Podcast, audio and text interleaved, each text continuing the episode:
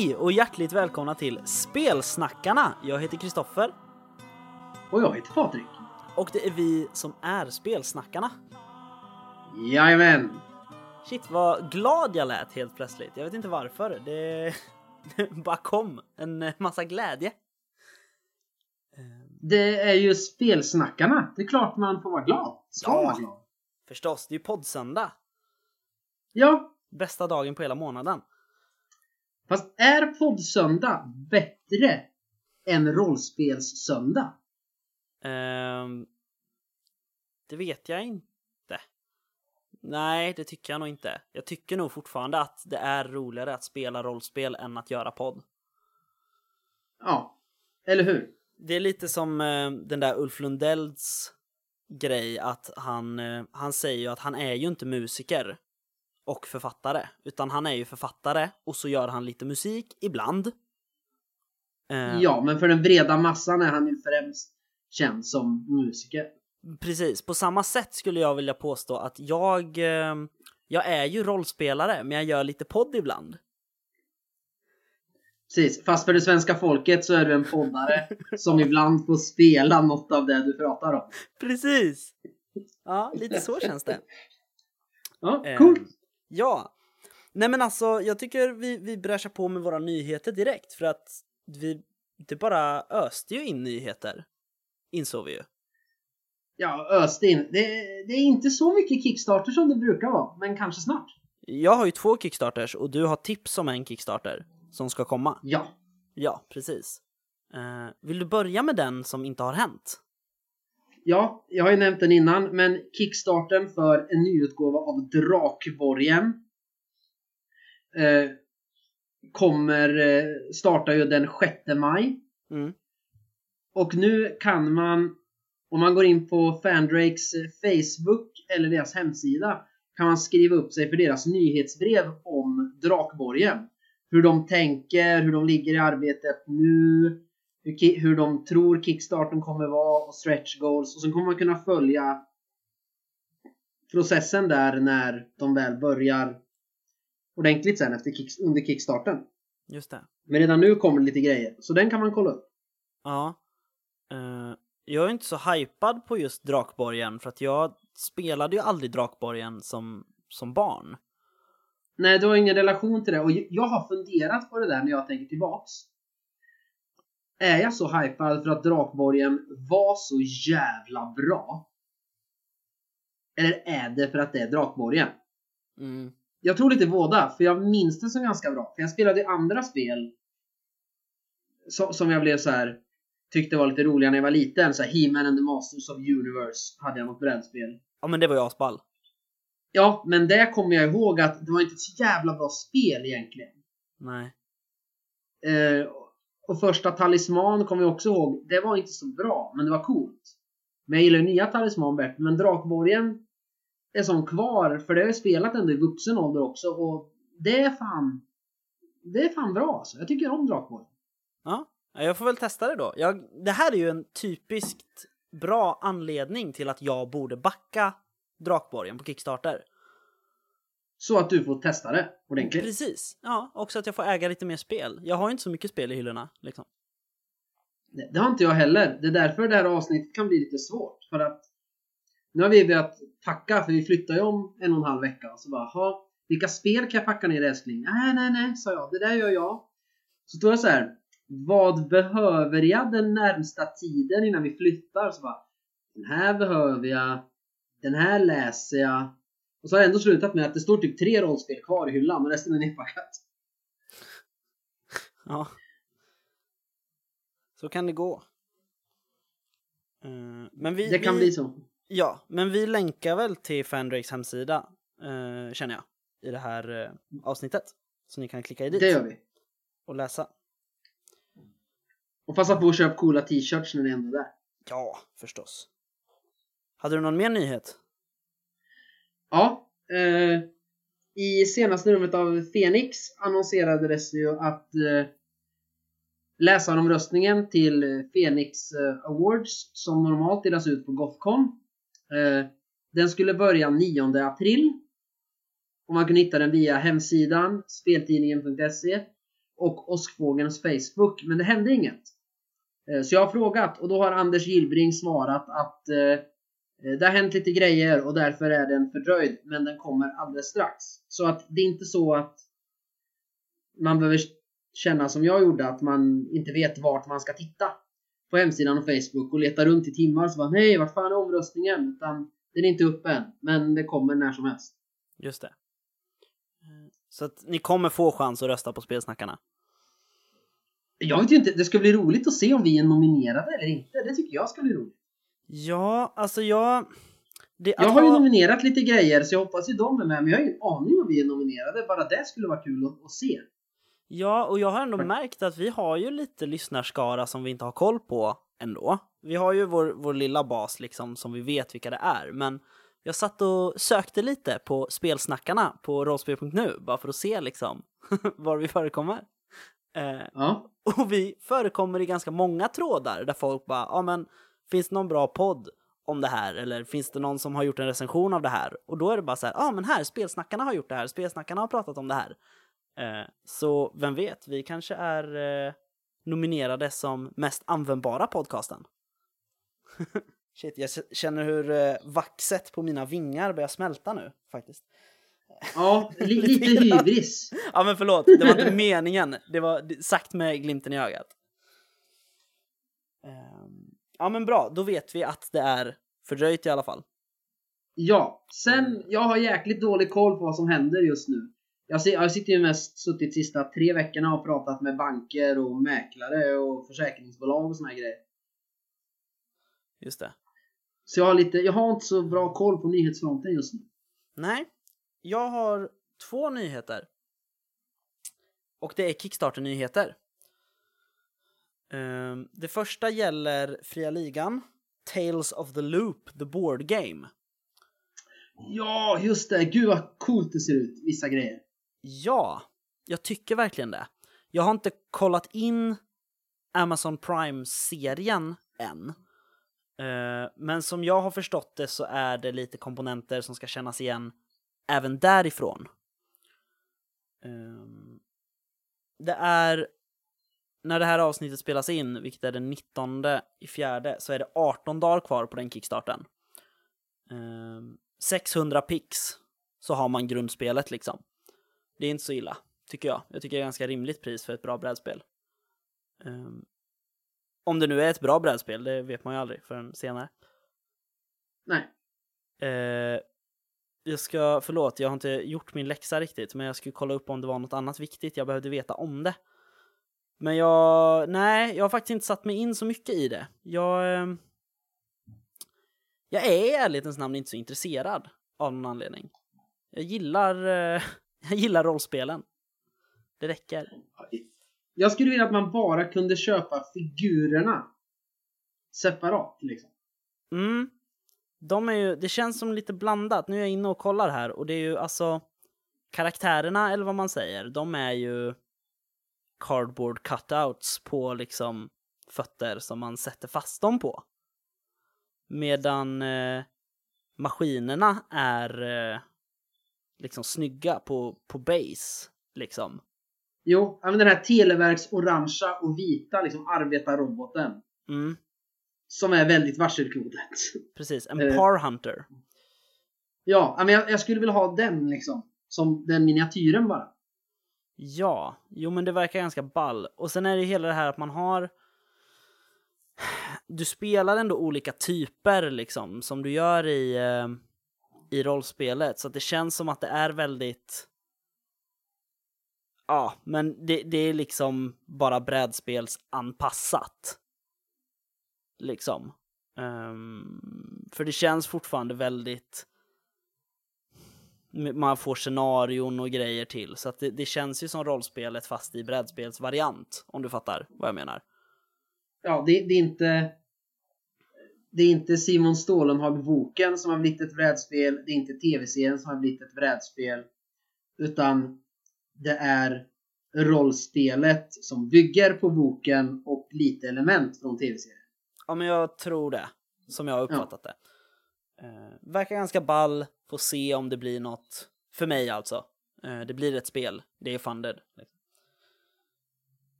Ja, sen har vi en pryl till Mörkborg också på Kickstarter. Redan. Första supplementet inom, vad är det, ett halvår innan, efter boken kom. Eh, Mm, ja, något sånt. Jag vågar inte ta gift på när den nej. kom, men det var inte så länge sedan. Eh, Mörkborg Cult Ferritory.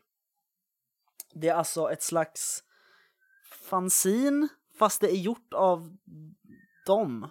Uh, jag tror det står att det är ett uh, sign för, uh, för Mörkborg liksom.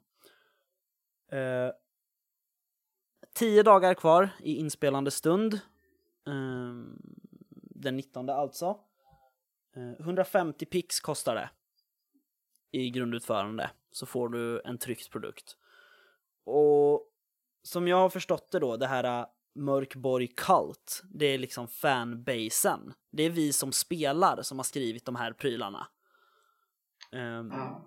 Precis, så att det är egentligen, jag, jag tror det var Johan Nor som hade skrivit i någon kommentar så här. Ja, hur ser det ut med material?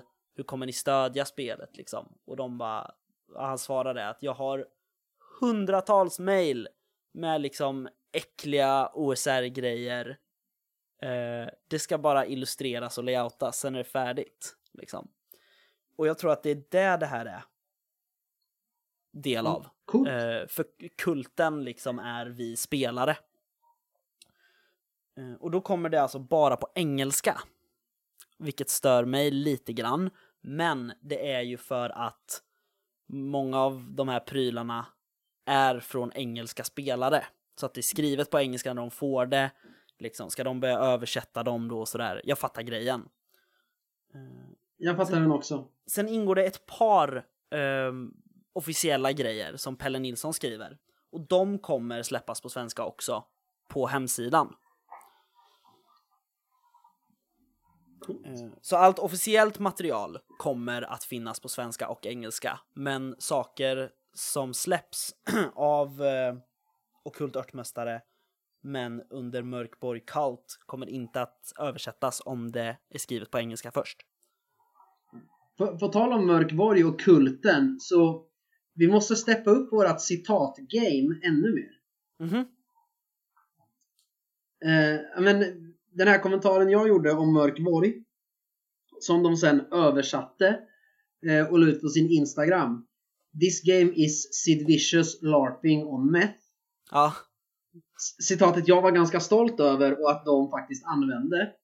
I senaste numret av Fenix så var det ju en sida reklam för Mörkborg där de hade lagt in massa citat på engelska om spelet. mm. Och mitt citat var inte med. Nej, jag såg det. Jag jag bara, när jag såg först bara citat så var oh, vart är mitt citat? Det måste ju vara med. Sen bara, nej, det är det inte. Nej, men jag håller faktiskt med dig. Sid Vicious LARPing on Meth är väldigt bra beskrivning.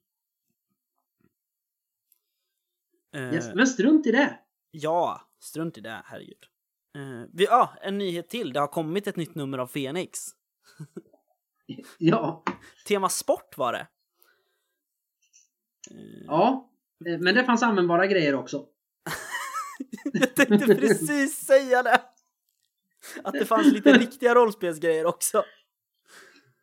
Ja. Eh, ja, nej men det... ehm, jag har faktiskt inte läst så mycket i det. Jag är ganska dålig på att läsa Fenix egentligen. Jag får hem den varje nummer, men jag är ganska dålig på att läsa.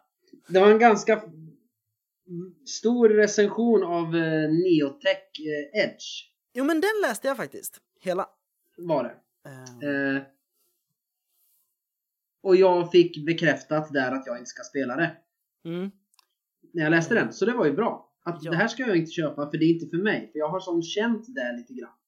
ja, Och nu fick jag det bekräftat så jag slipper slösa pengar på det. Utan jag kan köpa andra saker från Hemgast istället. precis. På tal om det. Helmgast har rea i sin webbshop. Ehm, jag tror att den är igång fortfarande. Den var det igår när jag råkade köpa Eon 4. Äntligen. Eh, nej men det var så här, jag satt och surfade runt lite och så bara hmm, 30% rea i Helmgast-shoppen. Eon 4 grundboken för 315 spänn. Ja. jag måste ju läsa den så jag kan skapa en sann uppfattning om jag hatar Eon eller inte. Som jag gjorde med DND. Ja men precis. Nu kan jag hata på riktigt för nu har jag provat. Nu har du provat och du tyckte fortfarande inte om det. Eh, Nej. Och jag har ju liksom, jag har en känsla av att en så tjock regelbok inte är för mig. Eh, men varför inte? Eh, om rean är igång så lägger vi förstås en länk till Helmgasts webbshop här också. Eh, Jag tror Mylingspel också hade rea. De, de, jag läste igår Facebook. Nu är påskrean slut. Nu kör vi corona-rea istället. ja, jag råkade ju köpa lite grejer på den rean också. Men det var ju två produkter till Leviathan jag inte äger. Jag Ja, passade jo. på. Och så ska vi se, så kommer fjärde delen i Törnetronen i veckan. Äh, nu, nu ska vi inte prata om alla spel jag har köpt när jag har suttit hemma. Eh, Nej, nu ska vi istället fråga vad har du spelat sen sist? ja, jag har spelat ganska mycket sen sist, ska jag tala om. Eh, Mm. För det första så eh, har jag spelat Snösaga. Igen. Vi eh, nådde fram till järnschaktet. Jag tror inte jag berättade om det va? Sist. För det hade nog inte hänt då. Det kanske inte hade. Eh, ja, vi var där. Det var en hel spelsession som bara var en strid. Men jag tyckte inte det var astråkigt. Eh, så där ska Fredrik ha så jävla stor eloge. Att få mig att sitta i fyra och en halv timme typ och bara spela en strid, det är ganska bra lyckat då. Tycker jag. Det är det. Eh, ja, det slutar med att vi skulle fly därifrån. Vi såg någon jätte och en massa troll komma utanför. Vi dök ner i en underjord, underjordisk sjö och simmade därifrån. Nu får vi se vad som händer. Men vi tror att det är ett krig på G. Eh, ska se, jag har också spelat Expert Nova. Sista delen i din, ja, vad det nu hette, ditt äventyr. Eh, Jag kommer inte ens ihåg vad det hette nästan. Lua Campur, Ja, ungefär. Eh, Något det var ku- ja, det var kul. Vi ska prata mer om det sen. Jag har också spelat Vampire. Och herre jävlar. Ehm, mm, alla spelare sitter och gör nya karaktärer nu det, var, det var nog ingen som dog, tror jag. Men eh, vi jag har ju pratat lite om det här att de har spelat eh, en karaktär är väldigt, väldigt nära Kamarillan och de andra står lite närmre Anarchs. Som är Kamarillans fiender. Um, och de fick ju uppdrag av Kamarillan att anordna en middag åt dem. Uh, på en av rollpersonernas nattklubb. Eh, det gjorde de. Och ehm, ja, det, det gick väl bra. Sen eh, börjar en av rollpersonerna, Tobias, bete sig lite konstigt. Ehm, och efter att alla An- eller Camarilla har fått dricka så många hemlösa människor de vill, som rollpersonerna har varit och samlat ihop, eh, så börjar de bli väldigt hängiga och lite trötta. Och då helt plötsligt så störtade in 20 fullt utrustade Anarchs från en, en dörr på nattklubben. Och en av rollpersonerna säger åt dem vad de ska göra. Eh, så han har då ja, eh, st- startat en liten armé här. Så en av karaktärerna, hon flyr med den högst uppsatta i Kamarillan i Östergötland, där vi spelar. Eh, två andra är eventuellt döda för att eh, Anarchs eh, sprängde hela nattklubben. Ehm, och den fjärde gav sig iväg Coolt! i natten. Ja, verkligen. Och eh, vi sa det att vad, det roligaste nu det blir ju att göra nya karaktärer som inte har så stora slitningar internt. Men sen spela i liksom efterdyningarna av den här middagen. Ja, Antingen på Kamarillans sida, på Anarchs sida eller som en tredje gruppering som står bortom allt det här. Ehm, Så ja, det får vi se vad det blir. Yes. Eh, Jag måste bara få säga en sak. Ja. Eh, Och be om ursäkt ifall mitt ljud låter ännu sämre än det brukar. Okej. Eh, För jag upptäcker just nu att jag har spelat in på datorns inbyggda mikrofon istället på min coola, bra mikrofon. Jaha. Eh, men jag tror att vi har ljud så att vi löser det. Jag hoppas det. Ja. Eh, ha överseende, kära lyssnare. Jag har haft sämre ljud än så här. ja. Eh, sen har jag nog inte spelat mer, Nej. tror jag. Vad har du spelat sen sist? Eh, Jag har ju spelat eh, Expert Nova. Eh, Men det kommer vi till lite senare. Eh, Sen så har jag spelat Carcassonne två gånger med Alva, sex år. Eh, Och vi har även spelat, åh nu ska vi se, vad har vi spelat egentligen? Var det Star Wars? Nej, det var sagospelet Äventyr har vi spelat. Ah. För det var ett tag sedan. Jag sa det bara, "Jaha, vad ska vi spela? Rollspel, rollspel. Jaha, ska du fortsätta spela Star Wars då? Så bara, nej, det gör vi så mycket. Kan vi inte ta något klassiskt? Och spela äventyr? Och jag bara, ja, jo, det är klart att vi kan. Eh, så jag tog fram korten och slumpade fram en liten saga. Mm. Kul. Ja, nej, det var kul. Vad blev det för saga? Det blev Rädda draken från prinsessan. Ah. På uppdrag av, åh vem var det? Eh, på uppdrag av vampyren tror jag det var. Jo det var det. Oh. Den här var ganska rolig. Eh, då sa jag det bara, vad vill du spela? Vill du spela någon av de gubbarna du har redan? Nej, jag vill göra en ny. Okej. Eh, och så har de suttit själv och försökt läsa eh, Trolldom i Masona. Den Mm. boken. Och jag bara, ska det inte vara en sån här svartkonstnär eller nekromantiker? Jo, nekromantiker lät okej. Eh, och då var det ju att eh, hennes eh, polare, vampyren Valle, eh, har ju en drake som husdjur och den har blivit kidnappad av en snäll prinsessa som ska Mhm. gulla med den och liksom eh, hon har typ färgat håret rosa på den och har den som gullegull husdjur. Men den vill ju vampyren Valle ha för att den ska liksom bränna upp byar så människorna flyr ut i natten så vampyren Valle kan ta dem.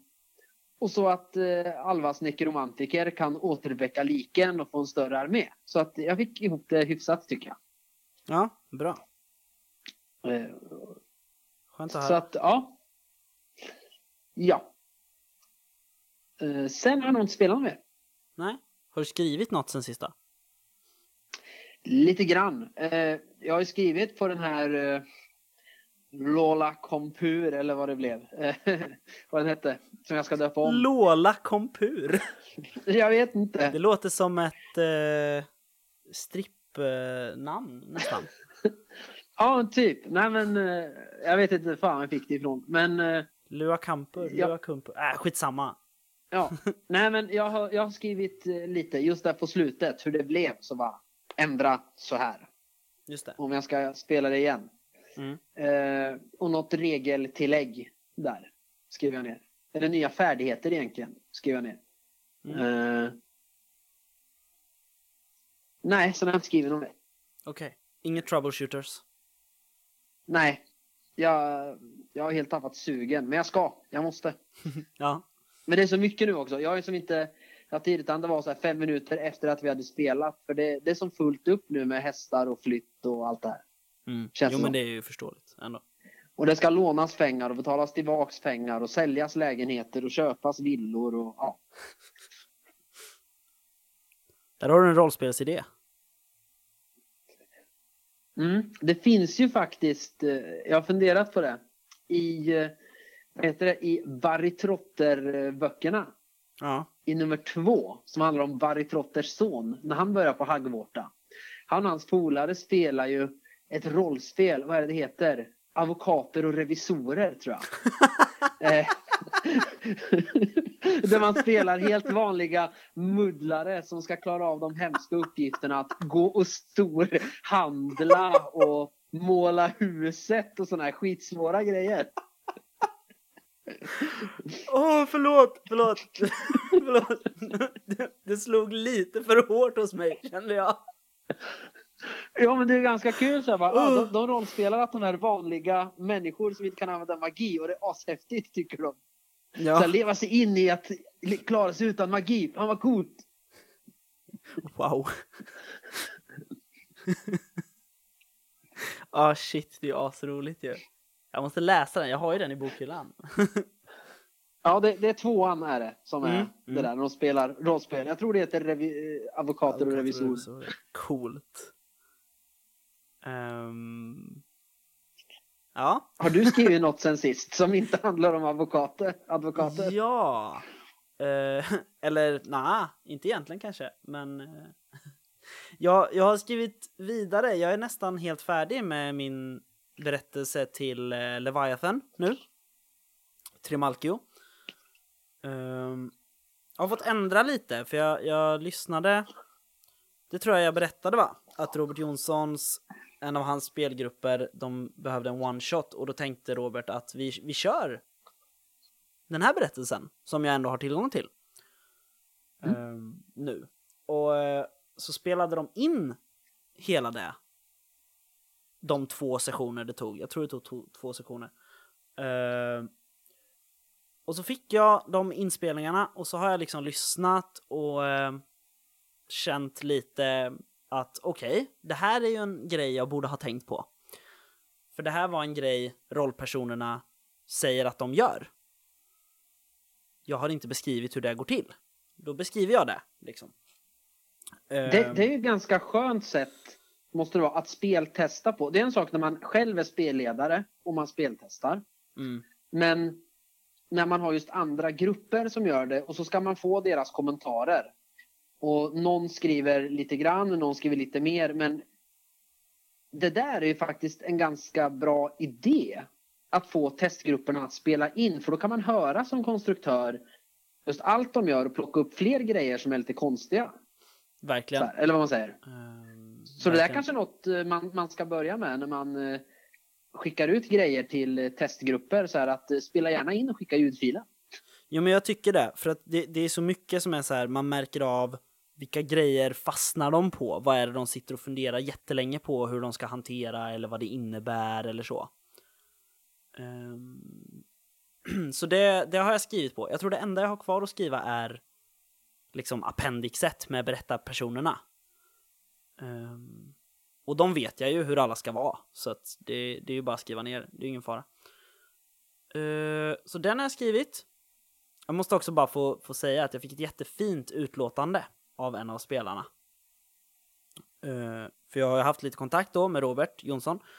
Och då sa han att uh, i slutet, när plot-twisten kommer, då mm. hade en av spelarna som hela tiden har suttit och rivit sig i håret liksom och bara ah, hur hänger alla de här sakerna ihop? I slutet hade han utbrustit ja, jag fattar hur det hänger ihop nu! Och det är skönt att höra när man faktiskt får de logiska grejerna att gå ihop. Precis, eh. istället för att göra den svarta solen, att det blir mer otydligt ju mer man spelar. Så blir det tvärtom. Precis, liksom istället för att det bara i slutet allt faller på plats och man ser sambandet mellan allt man har varit med om. Liksom, det händer här. Och så blir det när man spelar efter det jag har skrivit. Och det var ju ascoolt att höra. Eh, ja, alltså men då, jag, då, funkar det ju. Precis, och att, att göra en plot twist så är ju inte svårt, för man kan ju slänga in precis vad som helst. Liksom. Eh, en ascool plot twist på andra världskriget, det vore ju att drottning Elisabeth var, var liksom Hitlers rådgivare hela tiden. Men det skulle inte vara logiskt. Det skulle vara en jättestor plot twist och jättehäftigt, men det skulle inte funka. Eh, så när man lyckas göra grejer som uppfyller båda de här kriterierna så är det ju asball. Ja.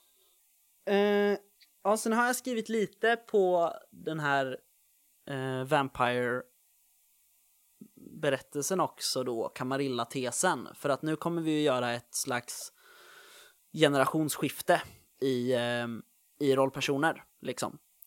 Eh, så då har jag fått skriva lite vad effekterna av det här attentatet mot Kamarillan blir.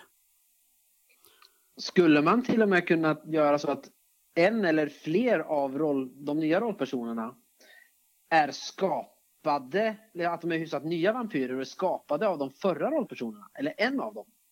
Jo, så kan det absolut vara. Vi hade, vi hade en liten, eller jag har inte varit med så mycket i den diskussionen, utan jag har lämnat det till spelarna, för jag tycker att det blir roligare, och så får jag bara typ godkänna ja. deras förslag. Ja. Uh, men då, då, de hade teorin att de ska spela några av de här uh, vampyrerna i Anark-armén. Mm -hmm. Som nu måste liksom facea konsekvenserna lite grann. Ja, det funkar ju. Eh, så vi, vi, får se hur allting blir. Men så jag har fått skriva lite, vad ska man säga, på själva metaplotten liksom. Vem vet vad nu? Vilken information finns inte längre för att den personen är helt borta, är borta. och ingen annan visste ja. det. Liksom. Alltså, Precis. Um, så det har jag gjort lite grann också. Coolt. Mm.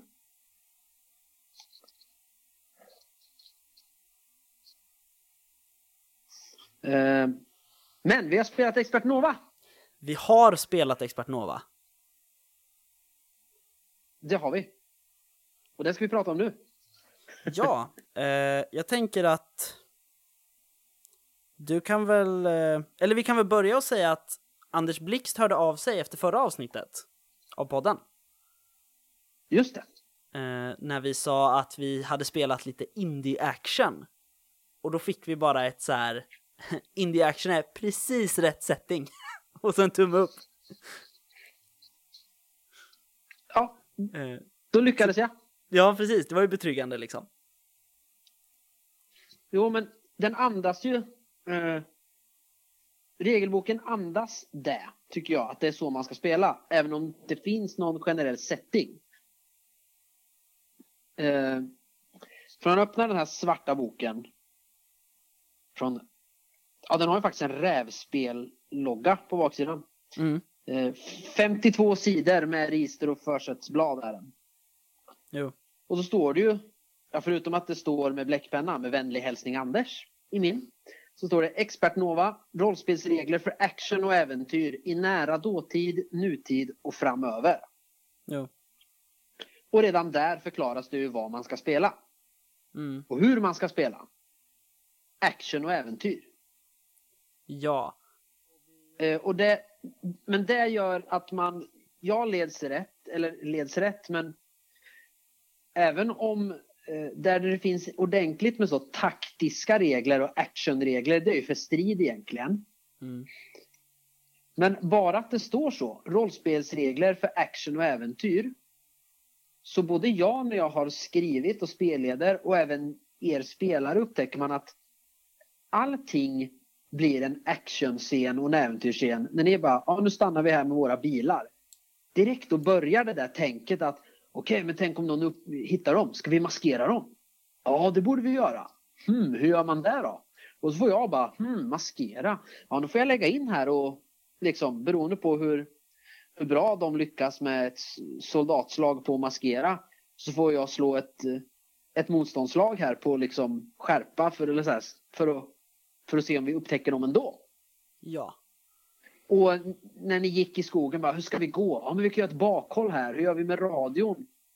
Så att alla scener i princip blir en taktisk scen med ett litet actionelement i. Alltså, alltså, förstår du hur jag menar? Att för att den lilla texten på omslaget och försättsbladet gör att man spelar så. Och då har, då har man ju lyckats. Han har ju gjort ett spel som bara genom eh, det liksom, rollspelsregler för action och äventyr, så spelar man action och äventyr. Ja. Eh, jo, men det håller jag med om. Uh, och grejen är väl att Alltså vad vi, vad vi måste vara tydliga med från början, jag vet inte hur noga vi sa det när vi först nämnde spelet ifrån början, men det är ju att det är ju ett regelverk på de här få sidorna, inget annat. Eh, Det är ett regellätt system, liksom, som, ja men vad ska man säga, det, det andas drakar och demoner, liksom.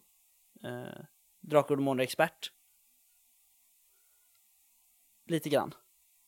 Ehm, Ja. Och, och, och inte mer än så liksom. Det är det som finns här i. Det finns de, vad är det? det är, är det fyra, fyra grundegenskaper va? Ja, Tror jag. Ja, och sen färdigheter väljer man väl ut efter hur gammal man är. Får man ett visst antal och så. Mm. Och det är liksom, ja, vad är det? Man har mellan 10 och 18 i sina grundegenskaper. Och så bestämmer de... nej det har Är du det inte. inte så? Är det inte så? Nej, 10 är ungefär ett medelvärde. Ah, Eh, utan, vad heter det? Grundegenskaper är väl 3 till 18. Brukar det vara. ja, jag vet. Här ska vi se. jag- mm. För här, nej, man får ju poäng. Eh, 56 poäng. Eh, Lägsta är 8 och högsta är 18. Så Mm, medelvärde 14. Eh, så där har man gjort, det är också lite expert och 91 hållet där om man nu ska ha drakar och demoner som någon sorts eh, rättesnöre att istället för att bara slå 3 T6 så får man här poäng. Och är man en luttrad veteran i 50-årsåldern då får man istället 44 poäng bara. Ja, Och då får man välja 17 som högst istället. Eh, Och det, det, det var väl bäst de vi slog mot. Sen har man ju ett antal färdigheter. Jag tror den, vad ska man säga, åldersklass jag spelade. Jag hade två färdigheter på nivå 10. En på 12, en på 14 och en på 16. Eh, Precis, du var en rutinerad äventyrare i 30-årsåldern. Precis. Eh, här märkte jag dock en liten, vad ska man säga, vi kan kalla det en bugg, kanske? Att när du, om jag säger att jag vill slå på någonting, jag vill slå på eh, retoriker säger jag, jag vill göra det här, får jag slå ett slag för retoriker? Och då eh, säger du till de andra sen att ni som inte har retoriker, ni kan slå på skärpa. Men jag har ju Mm. högre i skärpa än vad jag har i retoriker. Eh, Så jag blir ju straffad för att jag har en färdighet som är mer nischad. Förstår du Ja, hur jag jag skulle tänker? säga det. Eh, Jag missade ju en gång. Eh, Men eh, det är ju faktiskt så att om du inte har färdigheten Ja. utan slår bara med en grundegenskap så står det ju i reglerna att då ökar man svårighetsgraden ett steg. ja, just det! Förlåt, Så att det glömde om, jag bort. om, du har, om du har färdigheten akrobat Ja, och ska hoppa från ett tak till ett annat. Då är det ett krävande slag. Eh, Det vill säga slå lika med eller under eh, färdighetsvärde.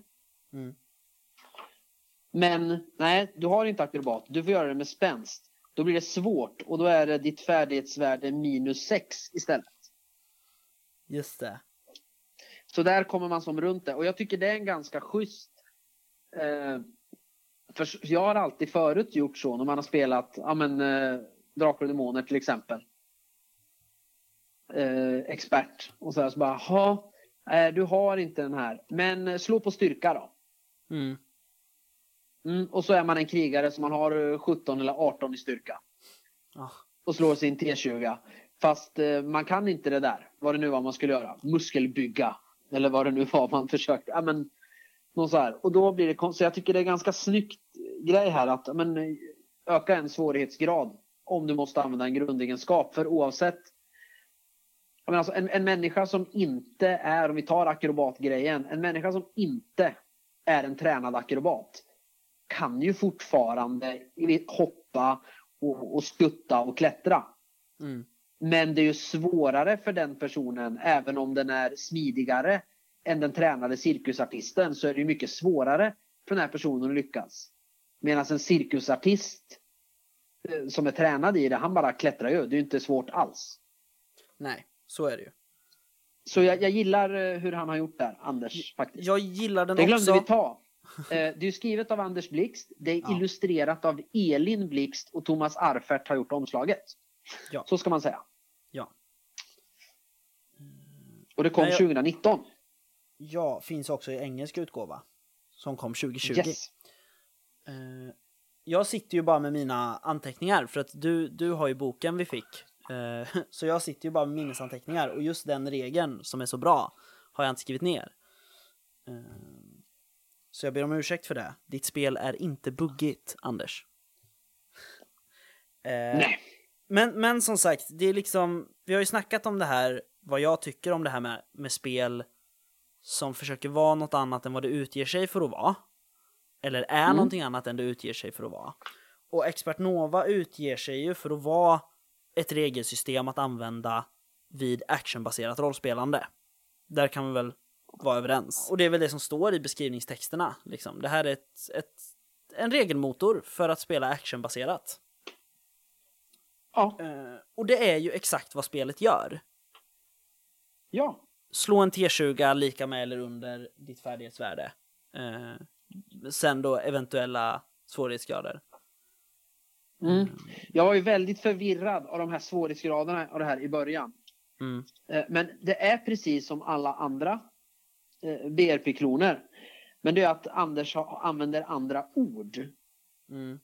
i den här. Eh, Men det är ju bara för att jag är indoktrinerad att det ska stå på ett visst sätt.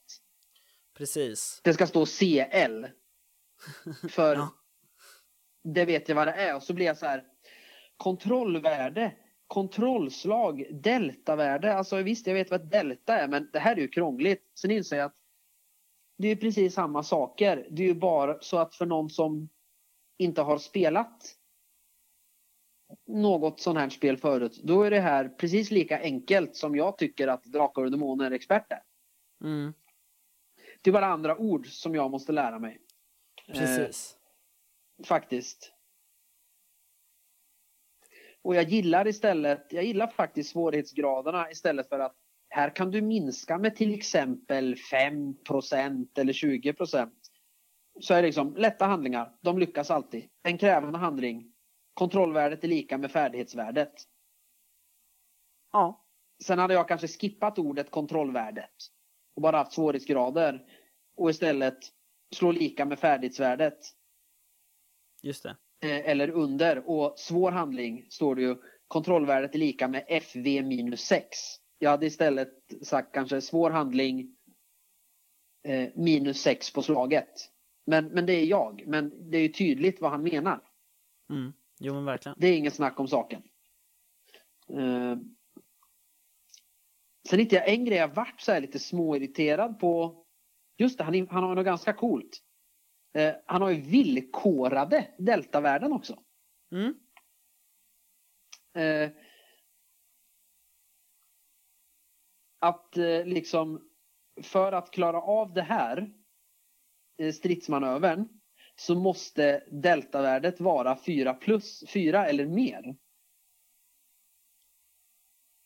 Just det. Liksom. Det är ganska, det är Ja. ganska roligt. Faktiskt. Alltså, ja, alltså grejen är att det, det blir ju en svårighetsgrad i sig. ja. Och, och det, grejen är att det är inte så, för, för nu låter det ju lite så, men det är inte så banbrytande det där, utan det är ju så här, Nej, det är inte det. eh, du, du måste vinna över motståndaren med 20 procent. Liksom. Nej, men precis. Det, det, det är ju, eller om differensen är, är så här så blir det den här utgången, eller är den så här så blir den så här. Så att det är ju liksom... det första gången man läser det så blir man så här: what the fuck? Ja, Och sen så bara, jaha, men det här var ju skitenkelt. precis. Eh, sen, sen var jag ju länge tveksam till hur färdigheterna funkar. Tills jag läste klart hela boken. Mhm. Och kom till kromreglerna, eller de frivilliga avancerade reglerna, som man kallar dem. Just det. Eh, men färdigheterna, för gre- grejen med, med BRP i övrigt och det tycker jag är både gammal BRP och även nya eh, RuneQuest och eh, Call of Cthulhu från eh, Chaosium så är det just att färdigheterna är ju ganska nischade. Mm. Spela luta. Ja, du kan spela luta. Eh, drive. Ja, du kan köra bil. Så, inte mer. Eh, men här har man ju väldigt breda färdigheter Mm. istället. Byggare. Färdigheten används för att bygga, underhålla, laga eller riva byggnader, broar, tunnlar. Eh, omfattar bland annat att timra, mura, schakta, dränera och spränga samt relevant fysik, kemi, mekanik och matematik. Det är ju där. Ja, Och soldat, det är inte, det är inte så här, du måste ha eh, ett färdigt svärd i pistol, ett i gevär, ett i gräva värn, ett i maskera, utan soldat omfattar infanteriets hantverk, taktik, kamouflage, skyttevärn, handeldvapen, inklusive armborst, observation, undervisning eh, och så vidare och så vidare. Vi kan ju säga, det är ju raka motsatsen till Götterdämmerungs eh, färdighetssystem. Eh, du har väl inte läst det va? Nej, jag har inte läst Mm. Götterdämmer. Nej, men där är det ju Eller, så jag har, att... ju- men jag har lyssnat på, på opera. Ja, det räknas inte. Jag menar Riot Minds eh, spel, inte opera. Ehm, nej men för där är det ju, det finns ju inga färdigheter nedskrivna på rollformuläret. Liksom. Eh, för det är alldeles för många för att trycka ut dem på varje rollformulär. Eh, utan istället så är det så här 400 sidor. Och så är det, ja, här skriver du ditt eh, färdighetsvärde i eh, lätta armborst högerhänt person och medeltunga armborst högerhänt person, lätta armborst eh, vänsterhänt person. Alltså, ja. Sagoberättare nutid, sagoberättare för 200 år sedan. Alltså, de är så otroligt specifika. Så man kräks på Jo, dem. Eh, medan här har vi ett så jävulskt brett system med färdigheter som jag, jag bara älskar dem. Och, och ja. det, vi hade ju flyt för att vi försökte ju, eller jag i alla fall, försökte ju säga saker jag ville göra och då lämnade förslag. Hamnar det här under färdigheten retoriker? Ehm, för jag känner Mm. att det är så man får jobba när de är så här breda, att man tillsammans måste bestämma liksom. ja, sen borde jag ha tänkt, eh, det vi gjorde här, det var ju början av 40-talet. Mm. Eh, ni var ute på en arkeologisk expedition. Och det fick Mm. ni veta när ni skapade era karaktärer. Det jag borde gjort, eftersom det är ett väldigt generiskt system, Mm. Eh, så att ingen egentligen färdighet i sig passar ju bra för att vara arkeolog på det sättet. Nej. Som någon av er behövde vara. Men det var ju retoriker. Men då valde jag att eftersom du har varit på såna här expeditioner tidigare och visste att du skulle hit så får du använda retoriker för att förstå infödingsstammarnas språk. Eh, Men det jag borde gjort och som jag tror man bör göra, kanske till och med ska göra när man spelar Expert Nova, det är att man har valt sin setting som spelledare. Kollar man igenom färdighetslistan och så kanske man får lägga till en eller två egna färdigheter och berätta för spelarna när man förklarar. Ja, ni ska göra rollpersoner. Vi ska spela det här science fiction-äventyret här som jag har kommit på. Eh, så ni ska göra era karaktärer. Eh, färdigheten pilot eh, den ska istället ersättas med att den omfattar flygning av små fraktflyg, fraktrymdskepp, frakt, rymdskepp, månraket typ 1 och att använda en Wayland Industries eh, lastrobot för att kasta ut en Alien Queen från Luxslussen. Till exempel. Mm. Eh, ja, eller om man ska köra på liksom... Eh, ja, men... Nu vart det ju jättekonstigt här vad jag sa. Man kan behöva ändra eller lägga till en eller två fär- färdigheter Ja. ibland och ändra dem. Men det är ju Eh, inget sol- fel med det. Nej, men jag säger bara som tips här om någon ska spela det. För att man, man får ganska, efter, man ser ju ungefär hur breda de är. Sen är det, om man ska se det så, lite obalanserat hur mycket man kan göra med olika. Men eh, soldat, det är bara att anpassa. Okej, okay, vi ska spela eh, i en framtidskampanj. Då eh, tar vi bort eh, armborst och gevär med bajonett och skriver till motorsågsvärd och laserpistol. Eh, eller vi ska spela en infödingsstam som gör något så eh, man har spjut och pilbåge istället. Mm. Och så tar man bort färdigheten eh, bågskytt till exempel. Ja. Så, så det är väl tips och det är det som är så skönt med att systemet är så öppet att använd färdigheterna. Jag har hittat många nu så här i efterhand att de här skulle jag gjort om och så skulle jag lagt till någon. Till exempel eh, fältarbetsutbildning. Du, kan, eller du kanske skulle fått någon eh, som var just antropologi som hade innefattat mer, tagit bort retoriker, haft kvar den, men lagt till en för vissa andra saker. Att det, det finns lite som, ja men som i Mutanto 0 liksom, särskilda färdigheter på grund av syssla.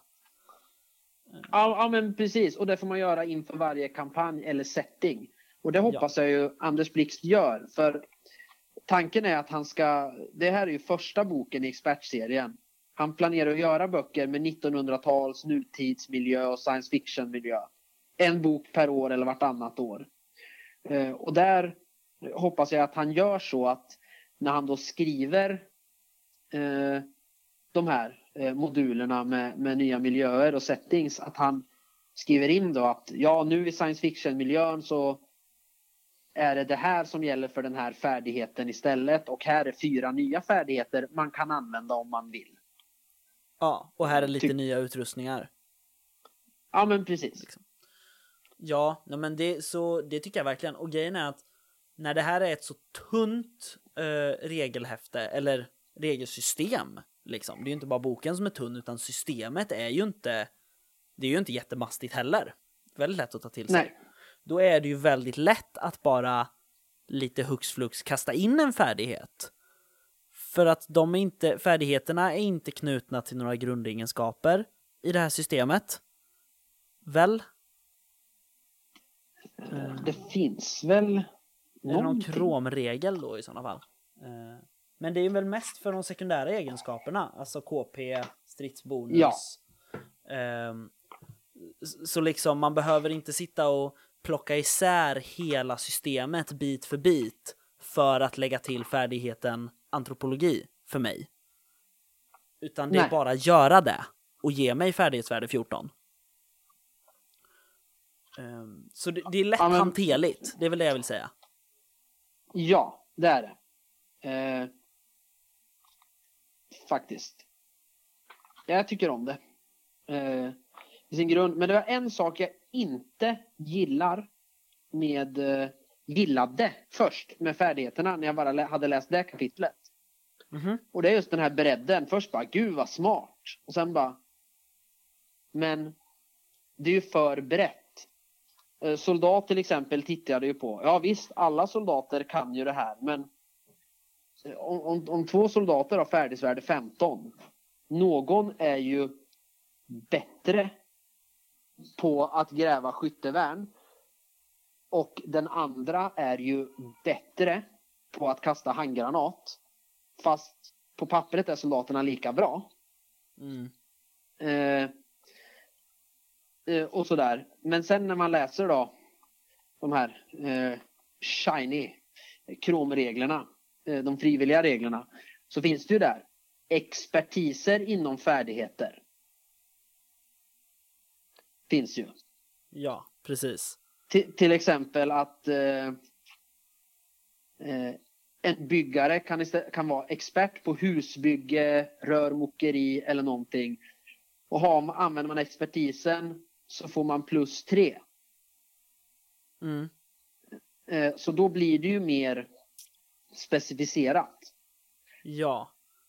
Och då det... tycker jag att det helt plötsligt funkar. Kör man med den frivilliga regeln så, så, funkar det. Sen kanske bara jag som stör mig på det. För det är skönt med de här breda och det tycker jag. Men jag blev lite så här, ja men en del är ju lite bättre på vissa specifika element inom det här.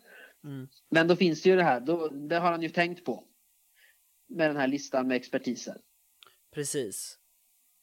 Och jag tänker väl att om jag skulle skriva expert Nova expert då, Ja, skulle, då skulle jag nog slå hårdare på expertiserna eller fördjupningar då liksom. Som det Mm. har hetat i tidigare rollspel, många av dem. Eh, att dels att man... Lä- lä- jäklar, nu ramlar hela studion ihop här framför mina ögon.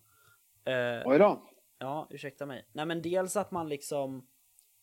Jag tänker mig att man får sänka en svårighetsgrad. Tror jag hade varit en regel som jag hade uppskattat mer. Att om du har en Ja. expertis så får du sänka en svårighetsgrad för att använda den här färdigheten. När du så kan gör just den här saken, förstås. Ja. Det blir ju nästan, ja det blir lite lättare att sänka en svårighetsgrad än att få plus tre. Jag vet. Eh, jo, till en viss gräns. Om det är ett eh, liksom, normalt så, ett krävande slag så blir det lite tokigt om det blir ett lätt slag. Nej, du behöver inte slå. Eller det Nej, beror det också på i och för sig. Det beror också på i och för sig. Ja, är det någonting Eh. du har jobbat med hela ditt liv, då är det ju... Det är den Precis, diskussionen men- vi hade när vi skrev eh, Mörka Regimen, liksom. Att nej, du behöver inte slå för att liksom sno en klubba från ett barn om du är en mästertjuv. Nej, vi, läkaren behöver inte slå för att förbinda ett, eh, ett skärsår på, på tummen. Liksom. Det Nej. kan man troligtvis. Precis. Men alltså det är så roligt skrivet ibland också. Eh, en del grejer. Jag älskar eh, frivillig regel 7.5. Lystring, hjälm på. Ja, Vad som gäller om man tar på sig en hjälm. Och så är det till och med så här kronologi. Militära stålhjälmar kom 1915. Franska armén var först. Kevlarhjälmar utvecklades först på 80-talet.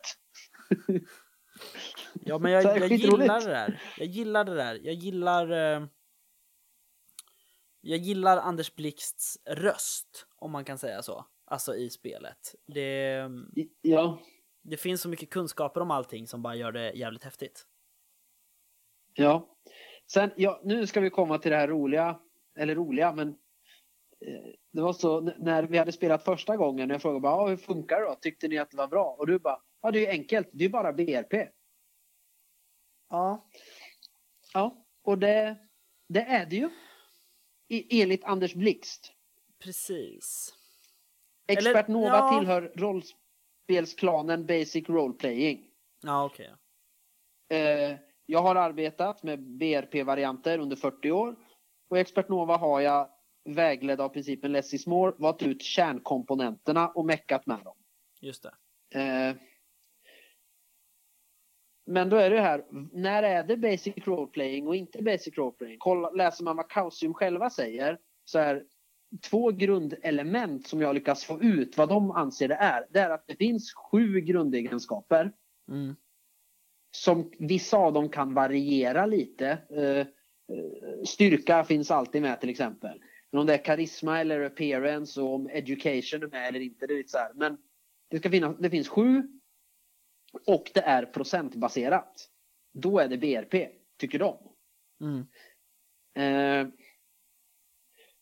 och jag, ja, vissa andra eh, som inte har det här, jag tycker att Hjältarnas tid är solklart att det är BRP Mm. på något sätt. Expert Nova, jag vet inte om jag kan säga att det är Eh, en variant av BRP. Eller om det är ett BRP-inspirerat system. Eller om det är ett system där man ska slå en 20-sidig tärning under färdighetsvärde. Men det är helt klart, det andas BRP. Det gör det absolut. Sen tycker jag att man kanske inte behöver kategorisera heller, men först var jag så här, är det här verkligen BRP? Och sen har jag kommit fram till att om Anders Blix säger att det är det så får han säga det.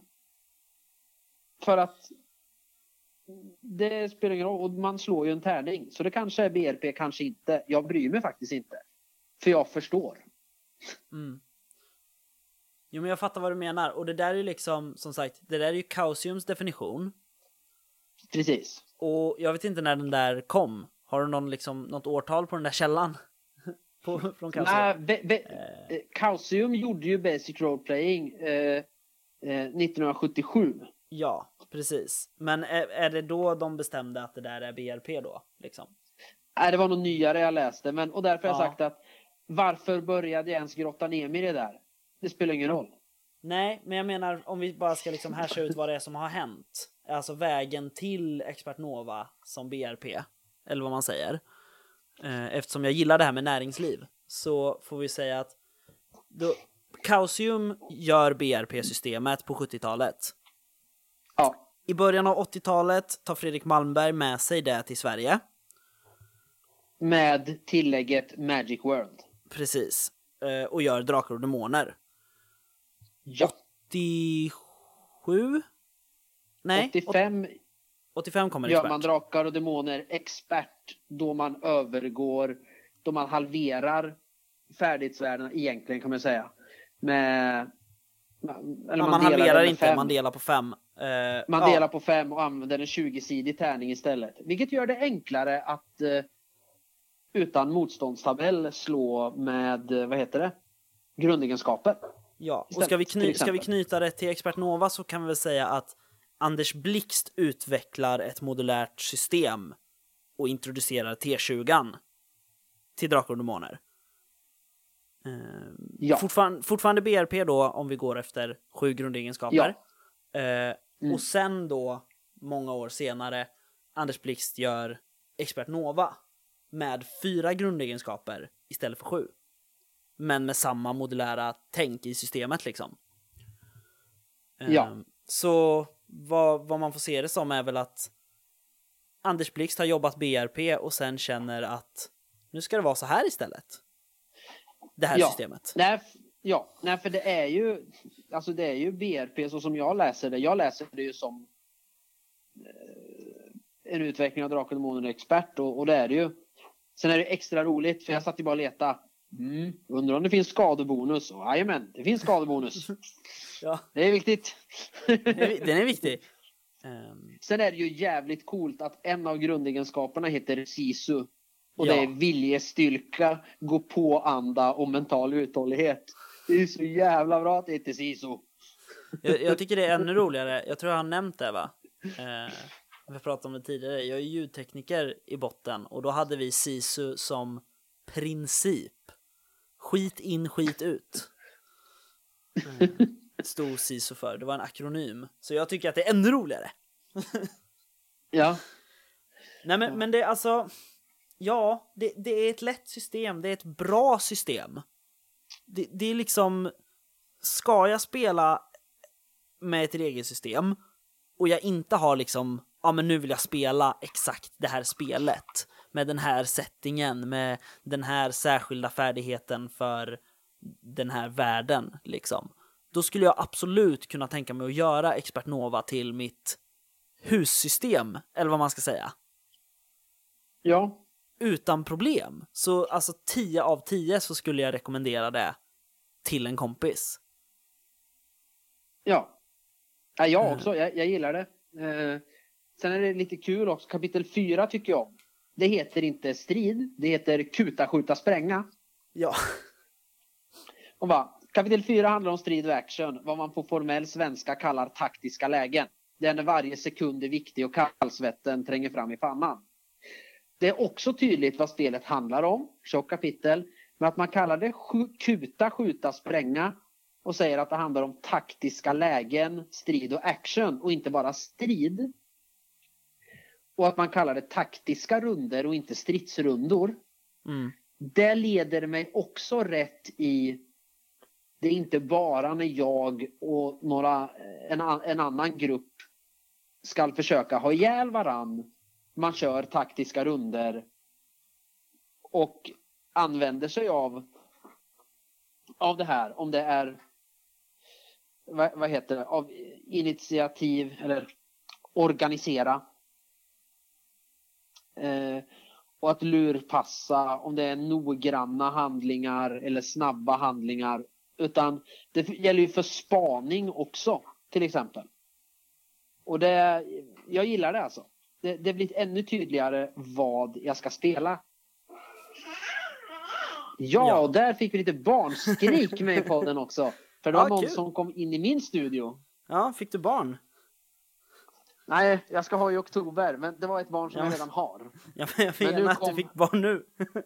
Ja, nu kom min eh, assisterande ljudtekniker som eh, går under kodnamnet mamma och tog bort detta störande element. Smart. Eh, men, ja. Eh, som sagt, alltså vi... vi ehm, det är liksom, det går inte att prata hur mycket som helst om just Expert Nova.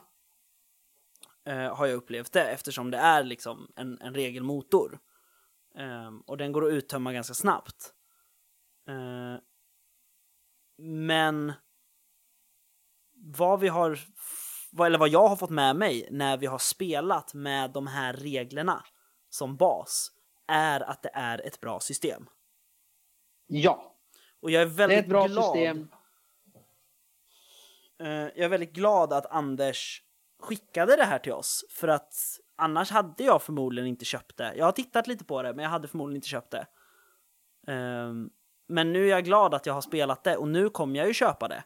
För vi har ju, vi fick ju en bok, uh, ett exemplar att recensera och den har ju du. Uh, så jag kommer ju köpa den nu så att jag har den. För att jag tycker att det är ett bra system. Jag ska faktiskt, det här brukar inte jag säga, men jag ska köpa den på pdf också. Aha, wow. För nu, nu, nu kommer inte jag ihåg, är det på Drive-Thru RPG den ligger? Eller ligger den på Lulu? Eh, jag tror att den ligger på båda. Ja, vi, vi slänger upp en länk. Ja, vi lägger länkar till hela skiten bara. till allt möjligt. Eh, jo, för man kan köpa den på pdf, svenska eller engelska, eller tryckt. Tryckt på svenska i alla fall, jag vet inte om det är engelska. Och mitt Jo, tryckta den finns tryckt på engelska också.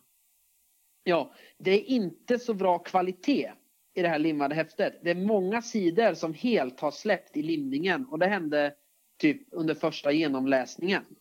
Uh, um, mm. Vet du varför?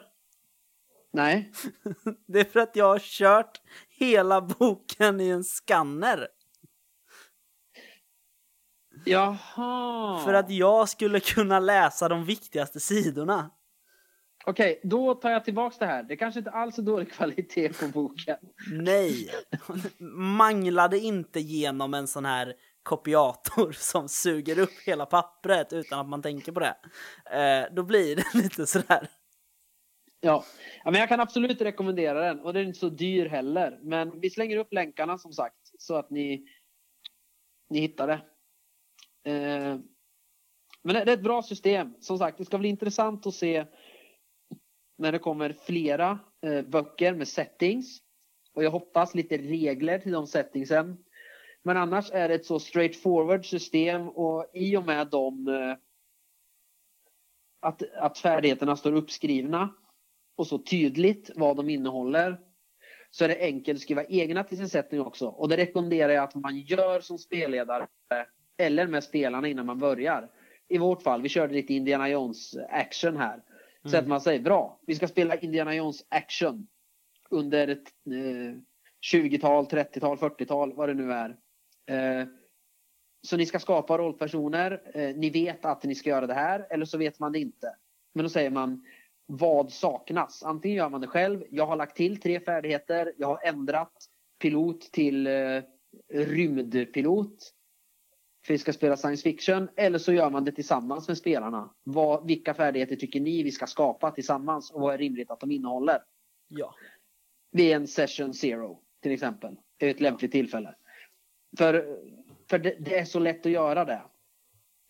Men jag tycker absolut att Anders Blixt har lyckats med det han ville göra. Om man då tolkar texten på framsidan att det är rollspelsregler för action och äventyr i nära dåtid, nutid och framöver.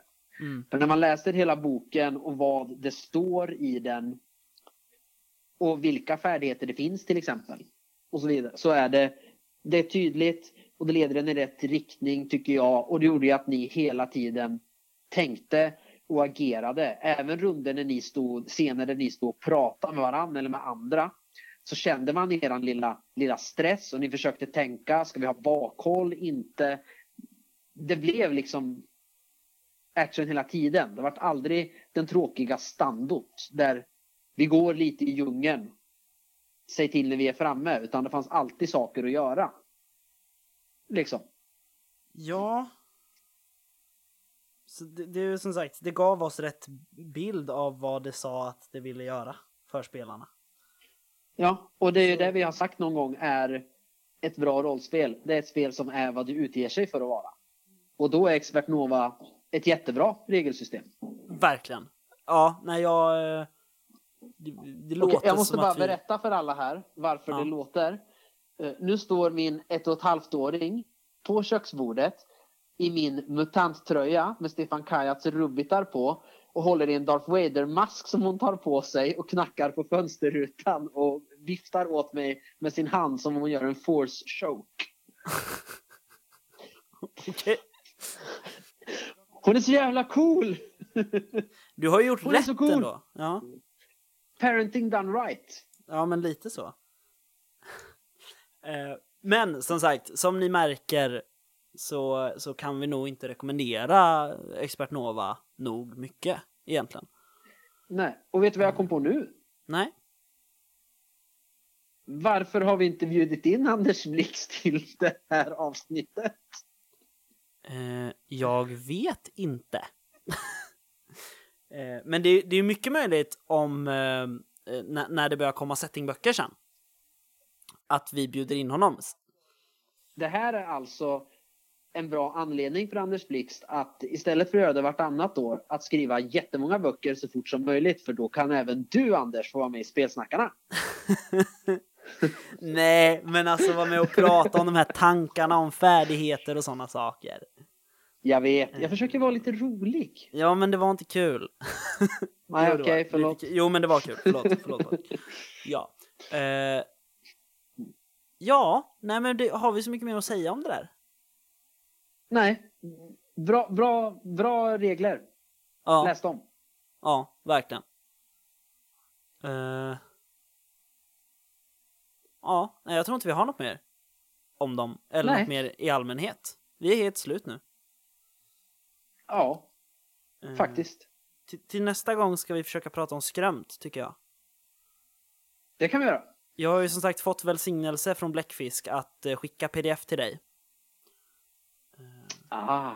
För jag, jag har ju den som backare, liksom. Eh, men jag har också fått ge den till Patrik så kan ni prata om den. Eh, Då ska vi självklart göra det. absolut. Jag har läst eh, Gabriel de Boers scenario Den vita natten idag. Och wow.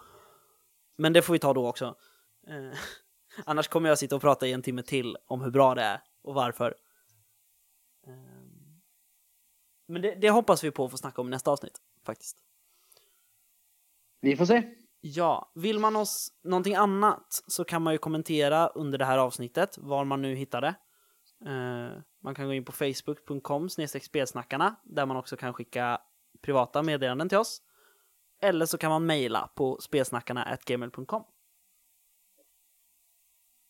Yes, och eh, det är ingen idé att gå in på våran eh, blogg som vi startade när vi startade Spelsnackarna, för där har vi inte skrivit på två år, insåg Nej. jag idag.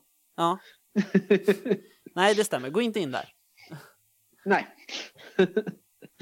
Eh, men eh, trevligt avsnitt, trevligt spel av eh, Expert Nova och så vidare.